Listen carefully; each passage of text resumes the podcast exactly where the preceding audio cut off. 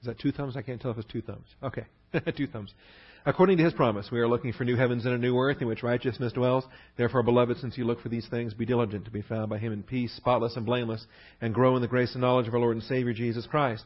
Join me, if you would, in the Gospel of Mark, Mark chapter 12. Last Wednesday, we wrapped up the last details out of the um, study of uh, Jesus' final sermon in the temple the seven woes upon the Pharisees, scribes and Pharisees, hypocrites. And um, the last paragraph that uh, dealt with uh, what we were looking at there. We're moving on today to a new episode, episode 11. Episode 11, of course, uh, the numbering is based upon our harmony of the gospel. Each of the each of the major sections uh, restarts a new numbering system. So when we reached Jesus' final work of week week of work, that is, Jesus' final week of work at Jerusalem, we uh, restarted the numbering system again, and we are now at point 11, the poor widow's offering. I don't have my notes. Let's see. No, I do. Okay.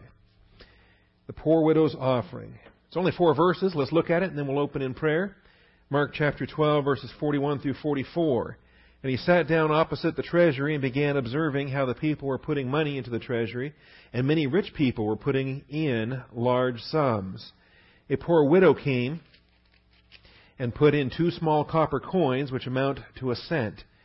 Calling his disciples to him, he said to them, Truly I say to you, this poor widow put in more than all the contributors to the treasury. For they all put in out of their surplus, but she, out of her poverty, put in all that she owned, all she had to live on. Brings us to the end of chapter 12. Just four short verses. When you turn over to Luke 21, you'll notice it's still four short verses. It, uh, it actually begins a chapter instead of ends a chapter in the uh, versification breakdown of the Gospel of Luke. And it's almost word for word. Uh, in, in fact, in English, it's going to be virtually word for word. There are some Greek differences. Uh, Luke 21, he looked up and saw the rich putting their gifts into the treasury, and he saw a poor widow putting in two small copper coins. And he said, Truly I say to you, this poor widow put in more than all of them, for they all out of their surplus put into the offering, but she out of her poverty put in all that she had to live on. All right. Uh, the Mark account is longer, it's more fuller, and so that's the one we'll spend most of our time in.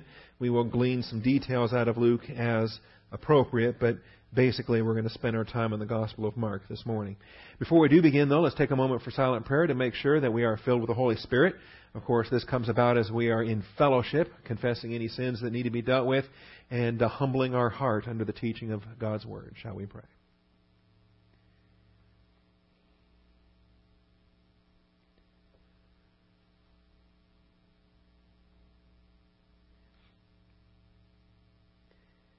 Most gracious Heavenly Father, we thank you for the truth of your word and the privilege and blessing that we have to assemble together today. This is uh, indeed our uh, tremendous privilege, Father. 345 times we've had an opportunity to come together uh, and to study the life of Christ. I thank you for this class. Uh, there's something special about this class, Father, on Wednesday mornings, and it's uh, it's intimate, it's it's uh, precious, and Father, we're we're turning our eyes on Jesus, the author and finisher of our faith. And so, Father, it is a delight to study His ministry, to listen to His teachings, to learn from His example. And Father, uh, once again today, we're looking forward to uh, the teaching that you have for us. So set aside distractions, hedge us about, uh, protect us, Father, from anyone that would want to come in here and bring us to harm. Father, uh, minister to us from the truth of your word. I thank you in Jesus Christ's name. Amen. You know, it is absolutely humbling to understand the role of the Holy Spirit in teaching, of course, and in coordinating things, the role of Jesus Christ as head of the church. Uh, but, you know, you have a study like The Life of Christ, 345 lessons long at this point, started way back in 2004. In 2004, you know, when uh, my son's a 12 year old. All right. And, uh, I mean, this is going back, back to those days. And whoever would have thought obviously human reasoning can't plan this, that uh, we would arrive at the widow and her two mites uh, at the very same time that in 2 Corinthians we are in chapter 8 and chapter 9. We're dealing with principles of grace. We're dealing with grace giving. We're dealing with all of the uh, associated doctrines and principles that relate to how believers orient towards money. And so uh, here it is. It's just a, a beautiful thing. So tonight we'll be back in 2 Corinthians chapter 8 as a part of that series, which is 240, 245 lessons or something like that, and uh, coordinating amazingly well with where we are here in uh, in the life of Christ. All right. Once again, Mark chapter 12, verses 41 through 44. Now, to set it in the context, um, it is noteworthy, one of the unique episodes of all the episodes we've ever studied, to find the ones that are limited to Mark and Luke. In other words, Matthew doesn't record this episode. This is really interesting, and it appears to be originally, uh, if, if you accept that Mark was the first written gospel, I think Matthew was the first written gospel, but either way, uh, did Luke uh, did Luke have uh, access to Mark's written gospel before he wrote his? I think he did. Uh, we're told in the early part of Luke that he did uh, reference other written accounts and so forth. Uh, but this is uh, something that Matthew chose not to include as he uh, taught the, the, great discourse of, uh, of Matthew chapter 23. And so it's good for us to understand that for its context that he's given a very hostile message, given a very lengthy message with those seven woes. And um, and then on his way out, he takes a seat, as it were. And so in verse 41, he sat down opposite the treasury.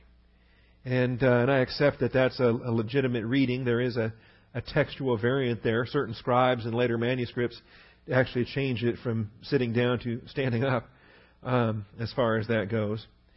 But for the first point of study, point one in the outline, shortly before departing the temple for the last time, Jesus sat down and observed the treasury deposits. Shortly before departing the temple for the last time. I always like to, in every one of these Life of Christ outlines, I like to kind of set the stage with point one, to kind of frame the entire message as far as what is its setting, what is its context. And, uh, and so this is what we have. The, the, the seven woes of Matthew 23 and he's hitting them harder and harder and harder and harder. And he wraps it up. And uh, I would think after a after a class like that, yeah, I'd probably go take a seat myself, and uh, and then uh, wait for whatever it is the the disciples are doing. Uh, it is noteworthy. He sat down. There's no reference to his disciples here. And so it's it's been speculated by different commenters uh, that maybe they uh, they drifted away during the, the, the harsh message. That he just kept railing on the on the Pharisees, scribes and Pharisees, hypocrites, again and again and again and again. And so what happened to Peter and Andrew and James and John and these guys? Did they just kind of kind of drift away? Did they find other parts of the temple to go hang out in? Did they, you know, were they legitimately um, involved in other activities. We just don't know. They're not mentioned, and so to, to speculate is, is never going to be conclusive. But you'll note he's sitting here and he's making his observations, and then I'm going to really stress the expression in verse 43 where it says, calling his disciples to himself. In other words, that they, they had departed. Either at the moment he sat down, they went off to do whatever, uh, or they actually had departed before he sat down. And it may be that's probably more likely the case that they, they really weren't his intended audience anyway for those woes and so forth, and so they they found elsewhere to be, or they had maybe they had other legitimate business. You know, they had food to purchase, or they had uh, you know offerings to give, or or they could have had any other reason for for not being there. And that may also explain why he took a seat. he was done with his class. He's ready to go back out to the Mount of Olives for the night. He's been doing this every night this week. Uh, he's been coming into the temple in the morning. He's been going out to the Mount of Olives in the evening, and uh, and so uh, it's quite likely that yes, the, the disciples had uh, gone elsewhere during this message, and so he takes a seat opposite the treasury. And if you have some diagrams of the temple in the back of your Bibles or somewhere, uh, this would have been in the court, the women's court, the court of the women, uh, in that segment of the uh, temple. I'll try to get a picture put up here and uh, have that available for our next class together. All right? So Mark 12:41, he sat down opposite the treasury and began observing how the people were putting money into the treasury. Now, again, I want to just set the context for this. When he leaves, here very quickly, if you glance on down to, to chapter 13, how the next chapter begins here in Mark, as he was going out of the temple, one of his disciples said to him, Teacher, behold, what wonderful stones and what wonderful buildings. So they depart the temple, they depart Jerusalem, they're headed down the valley and up to the other side where, where uh, the Mount of Olives is. And, and they're, they're pointing out the building. And this is the last time he leaves the building. All right? The last time he leaves the temple. He's not going to go back to the temple on Thursday. This is Wednesday night of the Passion Week and uh, and he's not going to return to Jerusalem. When he returns on Thursday, it's uh, to go to the upper room and partake of the of the Passover dinner, dinner with his disciples. So this is his final time in the temple, his final public message, and his final time walking out. It'd be like walking out here and down the slope headed towards the the street, and then someone looks up and says, "Boy, it's a beautiful building, isn't it?" Right? And Jesus says, "Well, guess what? It's all getting torn down." So, and that leads into the Olivet Discourse, which uh, we have coming up after this episode. Episode 12 is going to be the Mount Olivet Discourse, and we'll have to spend quite a bit of time on that. So, shortly before departing the temple for the last time, Jesus sat down and observed the treasury deposits. And he's sitting here and he's watching. And you got to imagine what's going through his mind. Because uh, he's already said a couple of times that, that Jerusalem, the, the house is being left to them desolate. He's already said a couple of times that he wanted to gather them as a hen gathers her chicks, but they were unwilling. And, and just what is the sense of, of relief, or what is the sense of, what, what is the emotion when you've taught your last Bible class in the temple? And you know that within two days you're going to be on the cross. And so he sits down. And he starts watching. And he sees in action what it is he's actually been preaching against. If you peek back up to uh, verses 38 through 40, which is very abbreviated compared to Matthew 23, but in, in just these verses here, you'll notice part of the rebuke against the scribes. they walk around in long robes. They like respectful greetings in the marketplaces and chief seats in the synagogues and place of honor at banquets, who devour widows' houses. That's an interesting expression. We, we dealt with that in the in episode 10 in the outline there. We we discussed that. But this is the, the immediate context right before this next episode comes in now, the one, one we're studying today, where here's a widow, and is her house being devoured when she's giving her last, uh, her last coin, her last two coins? Is, is this against her will? Is, this, is she being manipulated? And so it's, it's, we've got to discuss this because if you read the commentaries, you're going to find there's basically two approaches to our episode today, to this widow's mite. One is very positive, very complimentary, very, uh, very much uh, Jesus is praising her for what she's doing. And the other is very hostile, very critical. That Jesus is actually lamenting what she's doing. That Jesus is is um, upset that she is giving out the last two uh, uh, coins that she has, and they view it as kind of as a as a follow up to verse 40 there, where the the scribes are uh, devouring widows' houses. All right, so you have you have those two primary interpretations. I'll tell you how I'm going to teach. I'm teaching the first way. I believe this is a positive example that hers was given for the right reasons, despite the, the manipulations of the religious leaders and so forth. And I think we can demonstrate that contextually, we can demonstrate that exegetically, and we can demonstrate that in the uh, in the comparison of Scripture with Scripture by virtue of the vocabulary that we have here that matches our studies in 2 Corinthians chapter 8. So this is her free will offering. This is her love at work, and uh, and the Lord praises this. And you'll see that as we go through exegetically what his words are to the disciples in, uh, in verses 43 and 44. So Jesus sat down and observed the treasury deposits. Now, something else you're going to observe if you read the exegetical commentaries. Um, the verb tenses in this passage are awesome. Absolutely awesome. And, and we're not going to do a lot of vocabulary work in this. It's pretty straightforward, I think, as far as the, the vocabulary goes. But, but what really jumps out at you are the different verb tenses. So Jesus sat down, that's an aorist participle.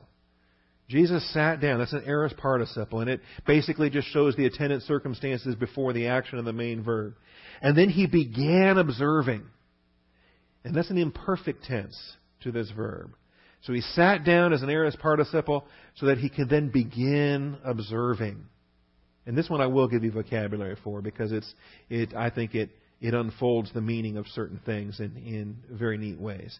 Uh, but it's an imperfect tense. An imperfect tense is drawn out over time. An imperfect tense uh, shows that he was, he didn't just sit there and look once. He just was looking for an ongoing period of time, however long it took for his disciples.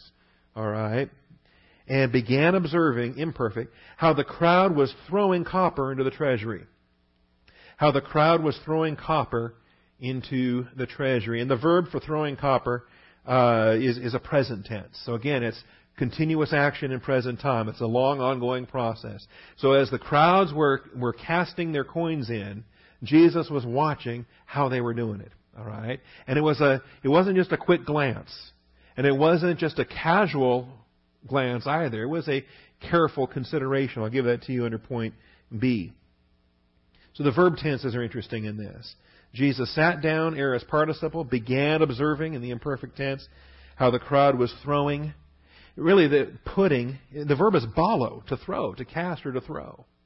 And uh, there were even a couple of uh, uh, commentators that, uh, that that found something forceful about it, and they, they, they I think they camped on it a little too harshly because the same verb is used for the widow, and I don't think she was all that athletic, you know, about throwing her coin in. You know, um, some were really trumpeting the fact that they were slamming the coins in or throwing the coins in as if somehow that you know the louder they could make the jingle of the metal on metal the you know the more impressive it was sounding and so forth and i, I think that stretches the point uh, to observe the verb ballo and then see the same verb that she's using um, i think is interesting admittedly um, she's using it in the aorist tense and they're using it in the present tense but i still think it's a bit of a stretch and it misses the point the point is, is that Jesus was, uh, was evaluating the heart attitude.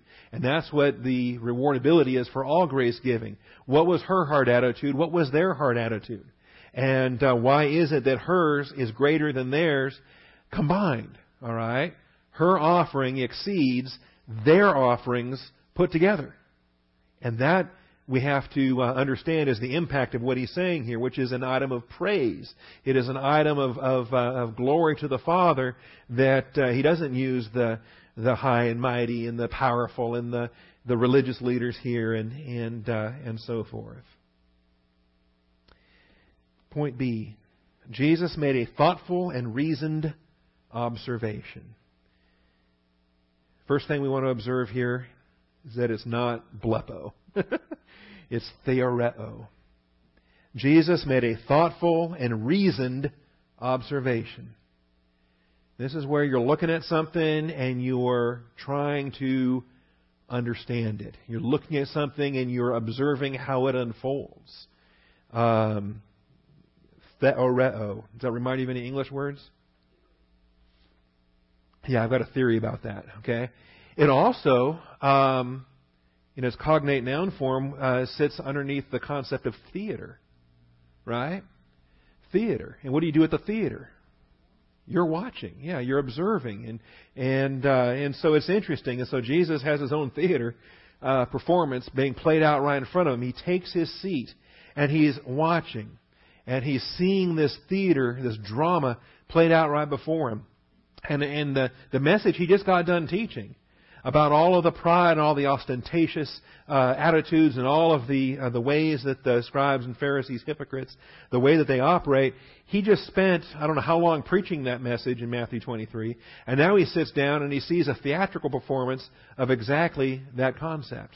All right, but the closing act, the closing act was this widow.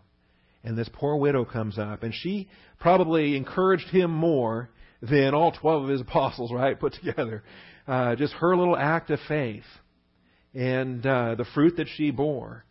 And if you want to consider, uh, say, well, what can God do with just two mites? You know, that's a that's a pittance. It's a it's a pathetic little amount of money. It's not even worth counting.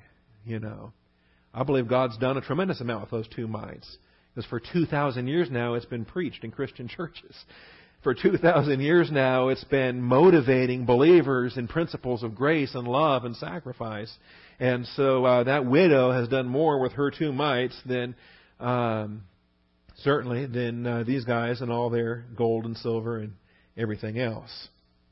So if you want to do a word study on theoreo, I would encourage that. T-H-E-O-R-E-O. It's number 2334 in the Strong's Concordance.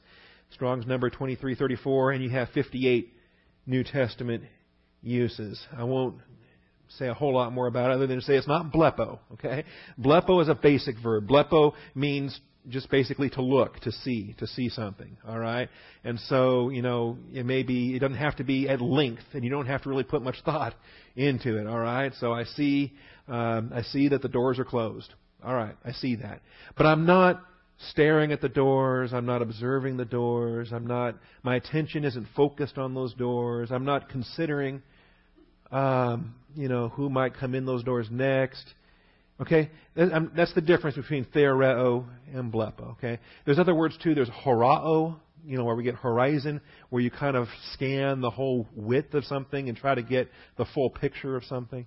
There's, there's several vivid terms related to seeing and perceiving. And uh, this one I find interesting because this one is what actually forms the basis for Jesus' next message. Okay? He's going to see something. He's going to see more than he thinks he sees uh, more than what a human would see. All right. So let's look at this. Finally, uh, the third subpoint here his consideration centered on the manner, i.e., the attitude of the activity. He wasn't counting the coins, although he knows for a fact that she gave two Lepta. Um, he wasn't counting. He's not an accountant. He's not issuing a receipt for the, the funds that were donated. His consideration centered on the manner, the adverb pos, P-O-S. Um, how are they giving? Not just that they are giving, but how are they giving? The rich folks putting in vast sums, or this poor widow with her two mites? Okay? They're mites, by the way, if you have a King James or New King James translation.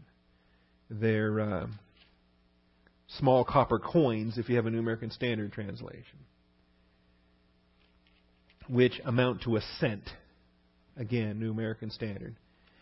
Uh, I'll talk about the coinage here in just a little bit. It's not, to me, it's it's funny how commentaries will spend pages after pages after page dealing with the denomination of coins and their relative value and so forth and uh, and miss the main impact of this message. Of course, they're small coins and they're giving lots of money, and that's important. But that is only the stage by which the principle can be unfolded. And if we get lost in uh, a study on currency valuations, then uh, we're missing the principle that comes out of this contrast. But the attitude of the activity. How is it being given? Uh, the adverb pos. He began observing how the manner or the means or the attitude the people were putting money into the treasury. And then down in verse 44, they all put in out of their surplus, out of their surplus, their spare change, their who cares money. But she, out of her poverty, her deprivation, and this is the vocabulary we have from 2 Corinthians, uh, her deficiency, her lack, she put in all that she owned. This is not who cares throw away money. This is everything. Her last, not only are they two mites, they're her last two mites. And if she had two left, she could have given one and kept the other, but she gave them both. What does that mean? What's the significance there? All she had to live on, her livelihood. Her livelihood. And this is what Jesus gives as the explanation for his statement that she has put in more than all the contributors to the treasury. Her two mites were greater than all the other contributions combined. So Jesus' consideration centered on the manner, the attitude of the activity. And I think that's interesting. Now, let me go to Edersheim. I meant to start this up earlier. It won't take too long. Under point two, Edersheim details 13. This is Alfred, is that his first name? Edersheim wrote Lives and Times of Jesus the Messiah. He wrote the temple and its services. That's what we're going to look at here. Edersheim details 13 trumpet shaped collection receptacles. There were 13 of them. They were shaped like a shofar, like a, like a ram trumpet, ram horn trumpet. And they were positioned in the women's court, um, in the, that particular courtyard of the temple. It was the largest courtyard of the temple. Uh, we, there's kind of a misnomer. People think the women's court meant it was only women exclusively. Not true. Uh, the women's court was basically the, the court that everybody went to, including the women. Uh, they, the women could not go into the, the court of Israel. That was limited to the men. And uh, Gentiles, of course, were in the outer court, the Gentile court. Uh, but the women's court was available to men and women both, uh, families, and that tended to be where everybody gathered. That's where all the offerings were given, all the family worship took place there, and then the men would go from there into the inner court for the court of Israel for the Jewish men. So Edersheim details these 13 collection receptacles, and they were shaped like trumpets. Uh, they had a narrow opening at the top, and then they opened up to a larger kind of a, a bell or a horn-shaped thing at the bottom. And um, let me pull this up here. Edersheim on the temple. I meant to have this open earlier and forgot. Edersheim. Bible history, Old Testament, life and times of Jesus the Messiah, sketches of Jewish social life in the days of Christ, and the temple. Its ministry and services as they were in the time of Jesus Christ. All of these are awesome, by the way, and uh, encourage you to, uh, even if you don't like history, reading these will help you to like history. All right. Page 48, the Court of the Women. The Court of the Women obtained its name not from the appropriation not from its appropriation to the exclusive use of women, but because they were not allowed to proceed farther except for sacrificial purposes. Indeed, this was probably the common place for worship, the females occupying, according to Jewish tradition, only a raised gallery along three sides of the court. This court covered a space upwards of 200 feet square. All around ran a simple colonnade, and within it, against the wall, the 13 chests, or trumpets, for charitable contributions were placed. And the, there's another play on words here. Remember when Jesus was saying, when you give, uh, you know, don't let your right hand know what your left hand is doing, right? Or the other way around. And he said, uh, the hypocrites, they trumpet their giving, right?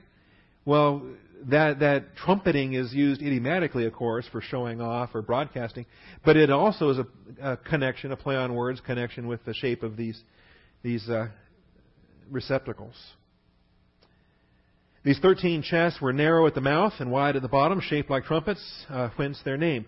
Their specific objects were carefully marked on them. Nine were for the receipt of what was legally due by worshippers. The other four for strictly voluntary gifts. Um, trumpets 1 and 2, here's the listing of them here, were appropriated to the half shekel temple tribute of the current and past year. Uh, into trumpet 3, those women who had to bring turtle doves for a uh, burnt in a sin offering dropped their equivalent in money, which was daily taken out, and a corresponding number of turtle doves offered. This not only saved the labor of so many separate sacrifices, but spared the modesty of those who might not wish to have the occasion or the circumstances of their offering to be publicly known. So granted a measure of, uh, of uh, discretion there, that uh, that you were in the more humble financial circumstances, and your offering was a, a turtle dove instead of a more expensive uh, sacrifice. Mary, the mother of Jesus, must have dropped the value of her offering when the aged uh, Simeon took the infant Savior in his arms and blessed God. Trumpet 4 similarly received the value of the offerings of the young pigeons. In trumpet 5, contributions for the wood used in the temple. In trumpet 6, for the incense. And trumpet 7, for the golden vessels for the ministry were deposited. If a man had put aside a certain sum for a sin offering and any money was left over after its purchase, it was cast into trumpet 8. Similarly, trumpets 9, 10, 11, 12, 13 were destined uh, for what was left over from trespass offerings, offerings of birds, the offering of the Nazarite, of the cleansed leper, and voluntary offerings. In all probability, this space where the 13 trumpets were placed was the treasury where Jesus taught on that memorable treasury, or that memorable Feast of Tabernacles. John chapter uh, 7. We can also understand how, from the peculiar and known destination of each of these 13 trumpets, the Lord could distinguish the contributions of the rich who cast in of their abundance from that of the poor widow who had of her penury had given all the living that she had. And that's the episode that we're studying today. There was also a special treasury chamber into which at certain times they carried the contents of the thirteen chests, and besides what was called a chamber of the silent, where devout persons secretly deposited money, afterwards secretly employed for educating children of the pious poor.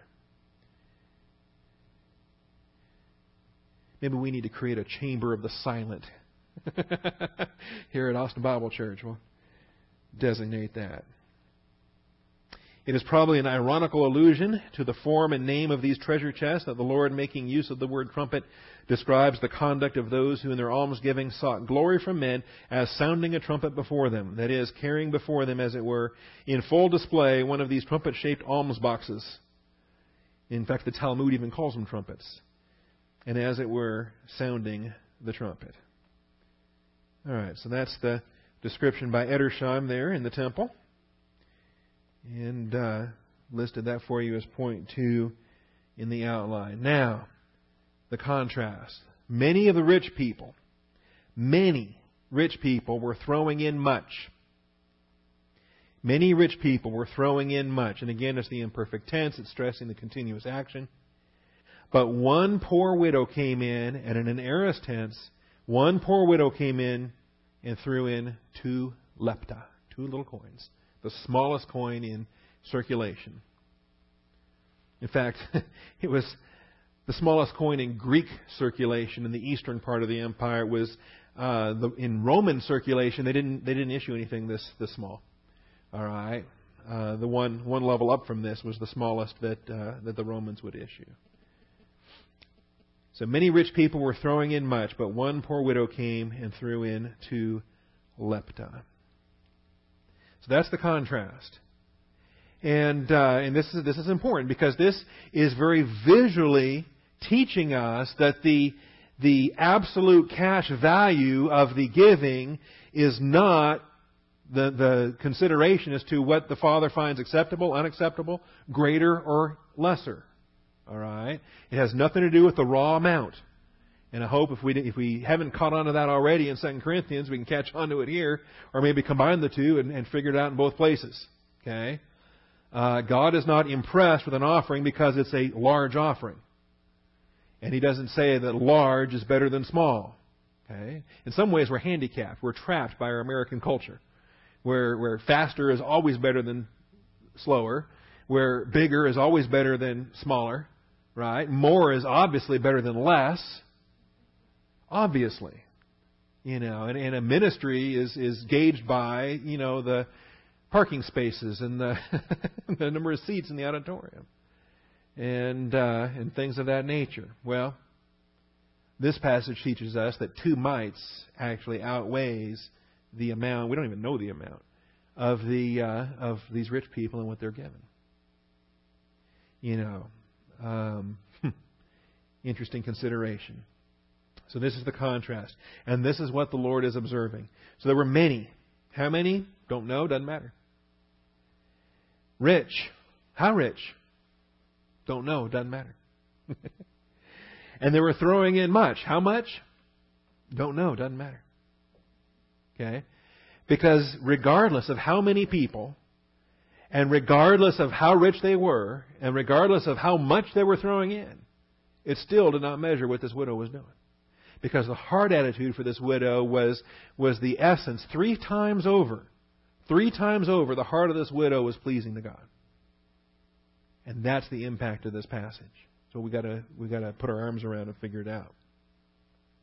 All right, now the lepta. Lepta is plural. The lepton is singular. Although I messed up and called it two leptons down there at the bottom, that's fine. All right. I could have said two lepta. Subpoint A. The lepton was the smallest coin in circulation. I should say that's in Greek circulation. A denarius, we've studied denarius before. uh, repeatedly, actually. The denarius has come up a lot of times. The denarius equaled one day's wage. And uh, that came up most recently in the parable of the laborers in Matthew chapter 20. And those early morning laborers agreed to work all day, 12 hours for, for a denarius. And then additional workers at different times of the day, including the one hour guys that just got hired at 5 o'clock. They worked a single hour and they got paid a denarius. A denarius equaled one day's wage. It could be divided into 16 assarions. And Assarion, A-S-S-A-R-I-O-N, uh, was that's the longer form. It was rarely called that. It was usually just called an ass. All right, but English commentaries aren't comfortable writing the word ass that many times in their descriptions. Kind of like Balaam's donkey and other th- other issues there. So uh, we'll use the longer form, assarion. Okay. Now, if you're going to get a denarius for a full day's work, it was actually much more convenient to have it broken down into 16 Assarion. The Assarion was really the, I think, from what I've read anyway, I think the Assarion was really the main unit of purchase. Uh, the main unit uh, of purchase would be you could spend an Assarion or two and what have you. That would be the, the coin most commonly in circulation, which you would break down your, your daily paycheck into um, 16 Assarions. And then an Assar- so think of an Assarion as a dollar right? And then a dollar has four quarters, and a assarion equal to four quadrons. Quadrons, which basically means a fourth, right? One fourth of what? Of an, of an ass, of an assarion. And uh, 16 of those assarions would equal the denarius, which would be equal to a day's wages for a common laborer. Gives you a little idea on the economics of of uh, of the day. Well, Basically, in, in the West, in, in, in Roman circulation, the quadron would, be the smallest coin. Um, but the Greeks had smaller coins, including the uh, the lepton, and uh, which it took two lepton to uh, to make a quadron. So basically, we're looking at here 100, one 128th of a denarius is what this coin is. All right, just a fractional fractional amount. Uh, estimated that basically all that could be purchased with two uh, leptons would be a handful of, of flour. One handful of flour uh, for the for the quadrant would be uh, a purchasing equivalent there. And so that's what we're dealing with. Now, the value of the rich people's donation. It's not known. The cash value of the rich people's donation is not known, but is irrelevant to the story and to the doctrine that this story supplies. The cash value of the rich people's donation is not known, but is irrelevant to the story and the doctrine this story supplies. Uh, as Jesus is about to say here in chapter 13, this temple is getting torn down. this temple is going to be destroyed. So all of the gold in it is going to be plundered. All the wealth from it is going to be carried off. What is the eternal value of, of what they're donating? But as I already said, the eternal value of this widow is incalculable. Only God knows the fruit that's been born for the last 2,000 years of, of Bible preaching, where this woman's example serves to encourage grace on the part of the body of Christ. It's like uh, the rich man and Lazarus. We know Lazarus' name. Who's the rich man? All right. We don't know. And that bothered the early church so much they made up a name for him. They called him Dives, well, from the Latin uh, in the Vulgate there. But uh, the, our Bible doesn't tell us what his name is. I think that's on purpose. How much does this widow give? Two lepta. We know that. How much did these rich people give? We don't know. We don't know that. And, and to me, doesn't that in itself not teach how forgettable the life of the unbeliever is? How unforgettable the, uh, the life of, of pride and self exaltation is? When, when he said, Truly I say to you, they have their reward in full, he meant exactly that. When they are noticed by men, that's their reward. And they're getting nothing after that. It will not be remembered at the judgment seat of Christ. It's not gold, silver, precious stones laid up in heaven. It's not rewarded. Their reward is having been noticed by men. So I hope you impressed a lot of men. Because that's all the reward you're getting. And your name will not be remembered. We have this in our culture too, right? For for for large donations, you get to put your name on stuff. wow. Boy Scouts are building a new headquarters up the highway, and they're building a new scout shop and different things, and they're, really hitting up donations really hard, you know. And I, I'm an Eagle Scout, and I've given things over the years, but I'm not giving the kind of money they're looking for to get my name on a gift shop, you know, a scout shop. Okay, I might qualify for a brick or something, and something of that. But rather than naming after the big donations, how about the anonymous heroes that gave two mites? The two mites that, that because God is the one who multiplies like the loaves and the fishes, God takes these two mites and He just magnifies them beyond anything imaginable. I could I could I could spend all day on this because I I just see what uh, Jim and Phyllis Myers do in Ukraine on a pretty, you know, small budget when it comes right down to it. And I see what they do in a very quiet way, an anonymous way. And then you got these other groups that are going over there and pouring millions and millions of dollars into into their operations. And uh, I just think it's neat the way the Lord operates. Point four. And this is where we really, I think this is where most people miss the point. Jesus perceives comprehensive information regarding this widow. Jesus perceives comprehensive information regarding this widow. How does he know? Well, first of all, if he's across from the treasury, I don't know what the distance is. The square is 200 feet by 200 feet. That's quite a distance. Okay, it's like from here to there is only 35 feet. So, um, you know, we're talking from here to the end of the next parking lot over there. It's a large area. All right. And if uh, you know Radley was to walk over there and drop some coins in the brown box, from here, would I have any clue how many coins he put in?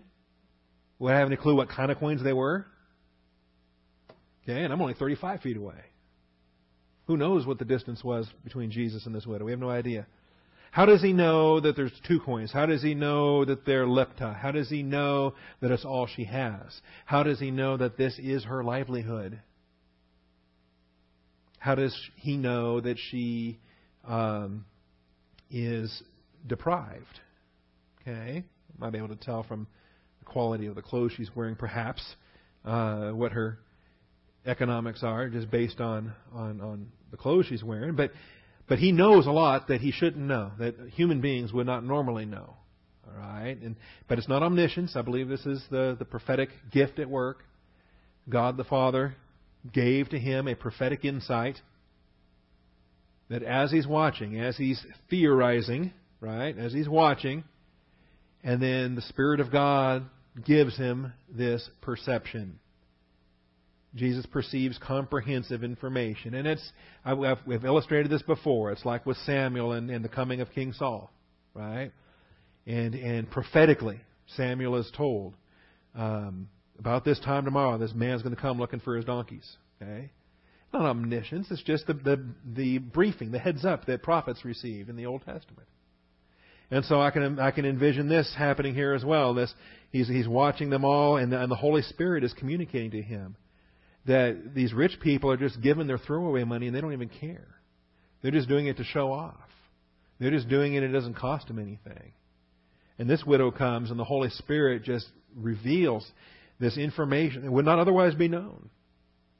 And the Holy Spirit gets a hold of Jesus and says, Look what she's doing. And then Jesus gathers his apostles around because this is an important principle. They've got to learn this. He's going to be on a cross in two days. He's going to be ascended in 40, 40 days after that, right? 50 days.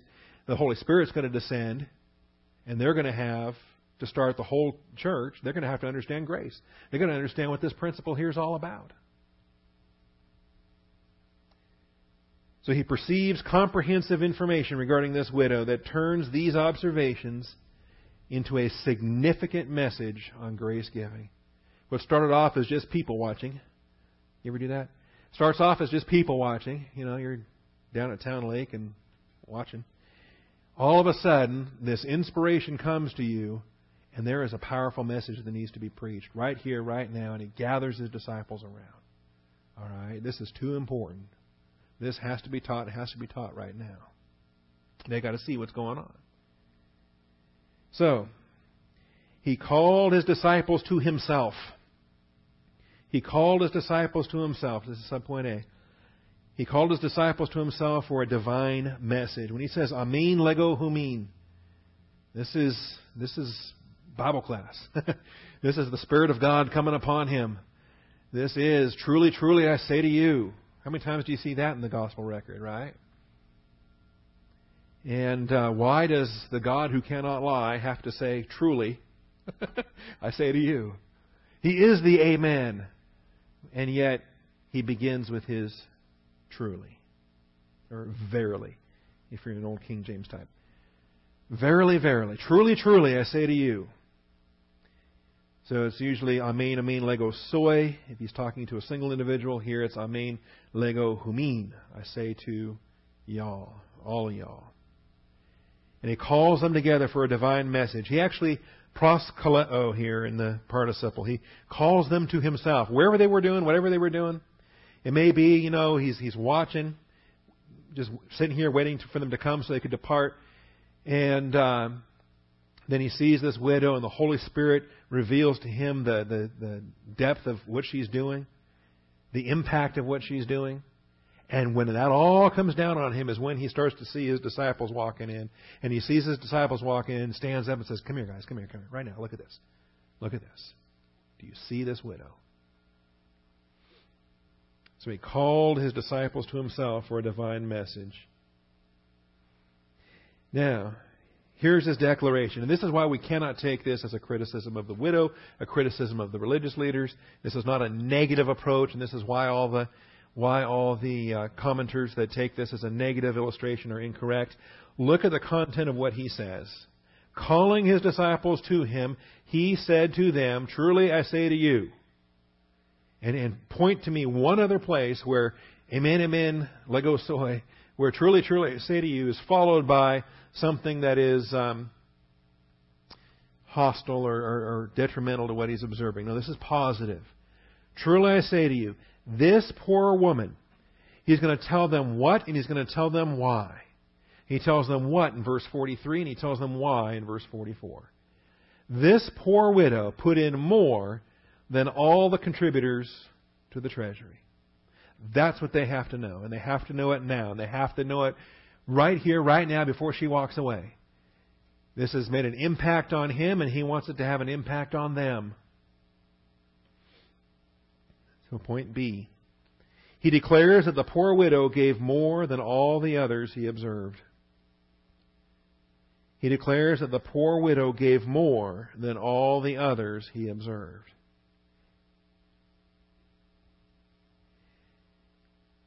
And you know, the. Uh, there's no indication here that they caught on to this. We're not told at the end of the chapter, you know, that the disciples uh, understood it or that they embraced it. Um, it is interesting because there have been plenty of times in this Life of Christ series where he's tried to teach similar things and they just weren't getting it. He warns them about leaven. He warns them about bread. They think, oh, we forgot to bring bread. And this is after he multiplied the loaves and fed the 5,000, and then multiplied the loaves again and fed the 4,000. And they're still thinking in earthly terms. And they're failing to understand the, the spiritual priorities that he's laying out for them. So it's almost like, okay, I got one more shot at this now. right before we leave the temple. Do you see this woman? If you can't figure out what I'm saying, watch her. this woman has given more than all the others combined. She put in more than all the contributors to the treasury. All right? And then he explains why. So the what is that she's given more. She only gave two lepta. That ought to be important. That ought to encourage us. Because we may not have a lot. We may only have, you know, 200 seats in a room. We may only have 80 parking spots. It's not the amount, It's not the, the, the absolute value. All right? I was talking to somebody the other day, and uh, oh, it was a family member, one of my wife's cousins, and they have a they're on the uh, missions committee of their church. And I won't tell you the number, but she uh, she was talking about you know they want to expand and support more missionaries. I was very positive of that, encouraged that. And then she apologized that her that their missions budget was so small. Well, our missions budget is more than our entire budget. so it's all a matter of perspective, isn't it? You know. Anyway, um, it's not the absolute value. It's not the fact that it's two lepta. Her two lepta are more than everything they were pouring in. However much that was. And so we've got to understand that. God's expecting faithfulness on our part. Now, that's the what? The poor widow gave more than all the others he observed. They, they cannot walk away without recognizing that. And then the explanation in verse 44. Why? He has to explain the standard. Jesus explained the standard, the economy, the basis by which two leptons is more than all the money the rich people were giving. How can that be? What is the scale? What is the measure? Right? You know, children can figure this out. We had a couple of little girls here today. You know, when you you got to understand what's more and what's less. If you have a quarter and I offer to give you three nickels, is that a good deal? Yeah. I mean, you have one quarter and I have three nickels. So if I give you three and you give me one, isn't that pretty good? Would that be would that be smart? And you know, wait a minute, that's not smart. Because my one quarter is actually worth five nickels, isn't it? 25 cents equals 25 cents, whether it's one quarter or five nickels. All right, now the adults are bored. They know what I'm going with this. But the children here today can figure this out. But here's, Jesus is doing something very similar to that. How can two lepta be more than dozens or hundreds or thousands of, of coins that were given by these other people? How can two cents be more? It's because of the attitude. It's because of how it is revered by the Father who sees in secret. That's where the real accounting lies. The accounting doesn't lie on earth with the bank. The accounting doesn't lie, uh, doesn't uh, is not the, the story is not over when the earthly banker deposits the, the receipts. It's the Father who sees in secret who will repay. It's His standard. And when He sees love for His Son, that's what's eternally rewarded when he sees people that don't care given things that don't matter to them anyway. That's, that, that's not honoring to his son. We've got to understand this as well. So he's explaining the standard. All right. Hmm. So what is the standard? They on the one hand, and she on the other. As you look at this, they put in out of their surplus. There is one description given for their offering. Just one description. So point one. So point one. The rich people gave with a single description of surplus. There's only one phrase that describes what their attitude was. There are three phrases that describe what her attitude is. But there's one phrase. They gave out of their surplus.